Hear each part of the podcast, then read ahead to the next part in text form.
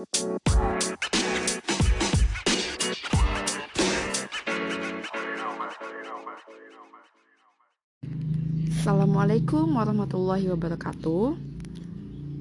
Kita belajar lagi hari ini ya. Gimana pelajaran yang kemarin?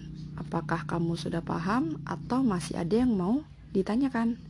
Kalau masih ada yang mau ditanyakan, bisa tanya saya melalui WhatsApp, oke? Okay? Hari ini cuacanya itu cerah ya. Cerah banget. Enaknya kita itu main, ya kan? Tapi kayaknya kalau main di luar, kamu harus menunda dulu. Karena kita masih ada di masa pandemi. Lebih baik kamu main di rumah bersama orang tua. Main di rumah hari ini kita bisa bermain kumpul kata. Kamu bisa menuliskan kotak-kotak yang seperti di halaman 26. Nah, di situ ada beberapa kotak yang ada hubungannya dengan cuaca. Lalu, setelah kamu membuat kotak-kotak tersebut, kamu minta orang tuamu untuk membuat tulisan-tulisan yang ada di bawahnya. Ada panas, berawan, cerah, lari, hujan, dingin, langit, buku, mendung, basah, bermain, makanan, dan pohon. Lalu, guntinglah tulisan-tulisan ter tersebut. Nah, tugasnya kamu adalah memilih kata-kata tersebut yang berhubungan dengan cuaca. Jadi, tidak semua kata-kata tersebut berhubungan dengan cuaca. Kamu cukup memilih hmm, 8 kata yang berhubungan dengan cuaca. Paham ya? Nah, permainan-permainan seperti ini bisa banget mengasah kemampuan kamu dalam belajar dan membuat pelajaran kamu menjadi lebih menarik. Kamu gak cuma menulis, tapi diajak untuk lebih aktif. Ya, jadi lakukan permainan ini dengan benar. Benar maksudnya, lakukan sesuai dengan instruksinya. Kamu jangan hanya menulis, tapi benar-benar kamu gunting dan kamu tempelkan tulisan-tulisan tersebut. Setelah kamu menempelkan, kamu beri pada orang tuamu. Kamu minta orang tuamu untuk melihat apakah pilihan katamu ini benar atau masih ada yang salah. Jika jawabanmu benar, berarti kamu sudah memahami tentang cuaca. Kalau masih ada yang salah, berarti kamu harus mengulang lagi pelajaran-pelajaran yang sebelumnya. Setelah kamu berhasil mengumpulkan tulisan-tulisan tersebut dengan benar, kata-kata yang berhubungan dengan cuaca, kamu bisa mulai bercerita. Buatlah kesimpulan dari pemahamanmu terhadap cuaca. Nah, jadi misalnya nih, kamu memilih panas ya kan sebagai salah satu dari cuaca. Nah, kamu tuliskan panas itu apa sih? Gitu. Berawan, berawan itu apa? Nah, kamu buatlah sesuai dengan pemahamanmu, buat sesuai dengan kata-katamu. Kamu tidak perlu menulis dengan membaca, tapi buat dengan bahasamu sendiri. Karena dengan begitu akan terlihat seberapa kemampuanmu terhadap cuaca. Paham ya? Kalau kamu udah selesai bermain dengan orang tuamu, kamu bisa lanjut membaca bukunya. Kamu baca bukunya dulu. Pembelajaran keempat.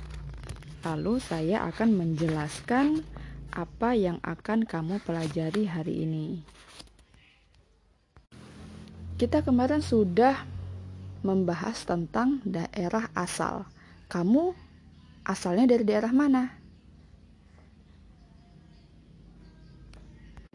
Ingat, daerah asalmu adalah daerah asal orang tuamu. Nah, daerah asal di Indonesia ini kan sangat banyak, sangat beragam.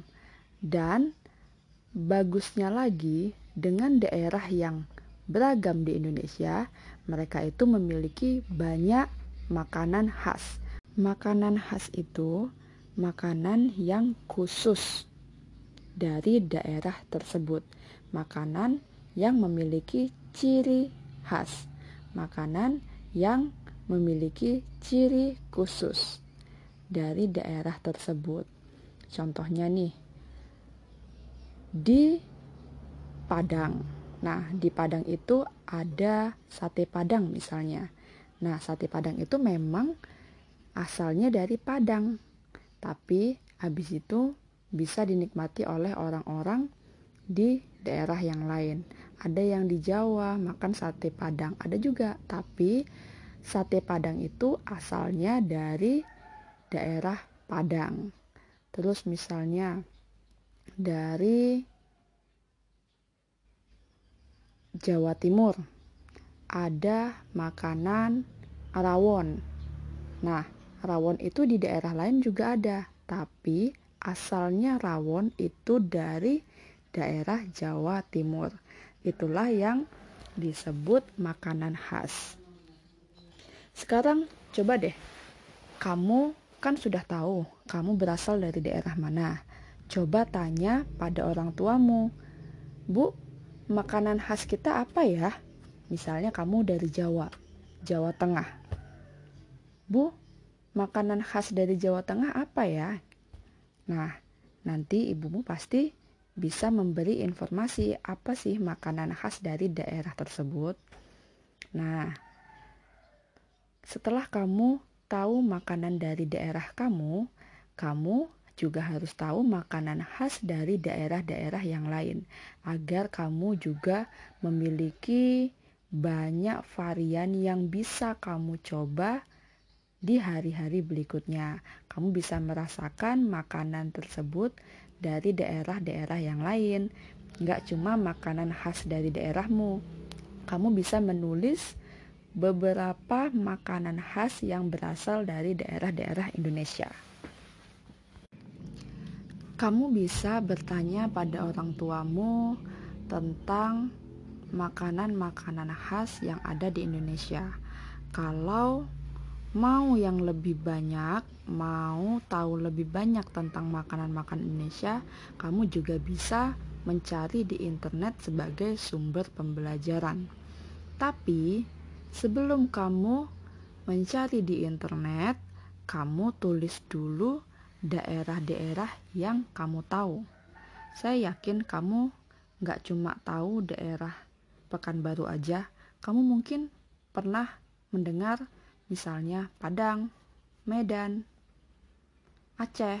Nah, kayak gitu. Kamu mungkin pernah dengar dari orang-orang di sekitarmu tentang daerah-daerah yang ada di Indonesia.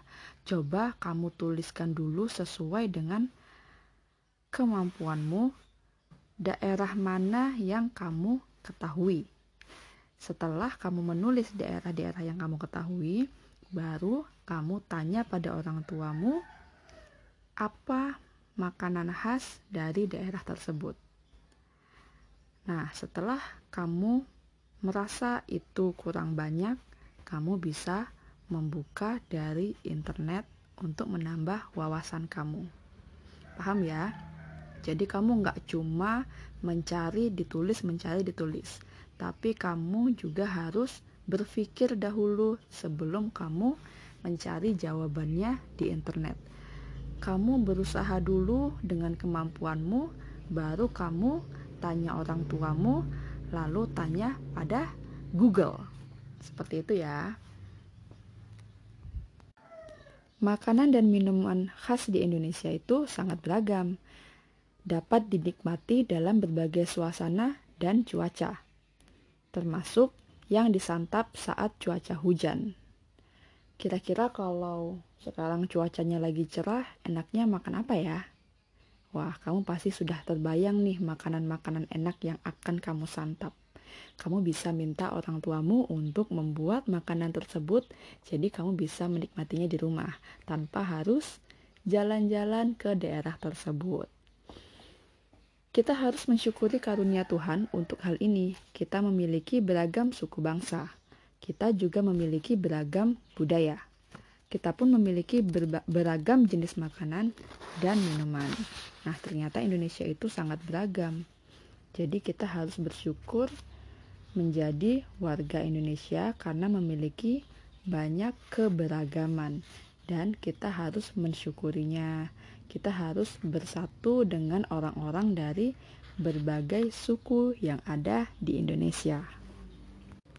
Setelah kamu menulis banyaknya makanan yang ada di Indonesia, sekarang waktunya untuk kita bergerak.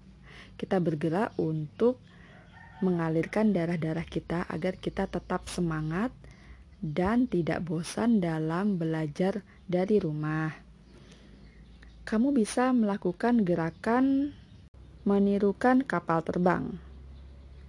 Kapal terbang tetap seimbang walaupun tertiup angin. Nah, coba kamu bisa buka di halaman 30. Sebelum kamu melakukan gerakan meniru kapal terbang, kamu lakukan dulu pemanasan. Pemanasan itu digunakan untuk mempersiapkan tubuh agar bisa melakukan aktivitas fisik dengan lebih baik. Pemanasan itu dilakukan dengan senam ringan. Nah, kamu bisa melakukan gerakan lagu kepala, pundak, lutut, kaki. Kalau kamu tidak tahu lagu kepala, pundak, lutut, kaki, saya yakin ibu kamu tahu lagu kepala, pundak, lutut, kaki. Nah, lakukan gerakan tersebut beberapa kali sebagai pemanasan ringan sebelum melakukan kegiatan meniru kapal terbang. Setelah kamu selesai pemanasan, kamu bisa melakukan gerakan meniru kapal terbang. Nah, langkah yang pertama kamu bisa lihat di bukunya.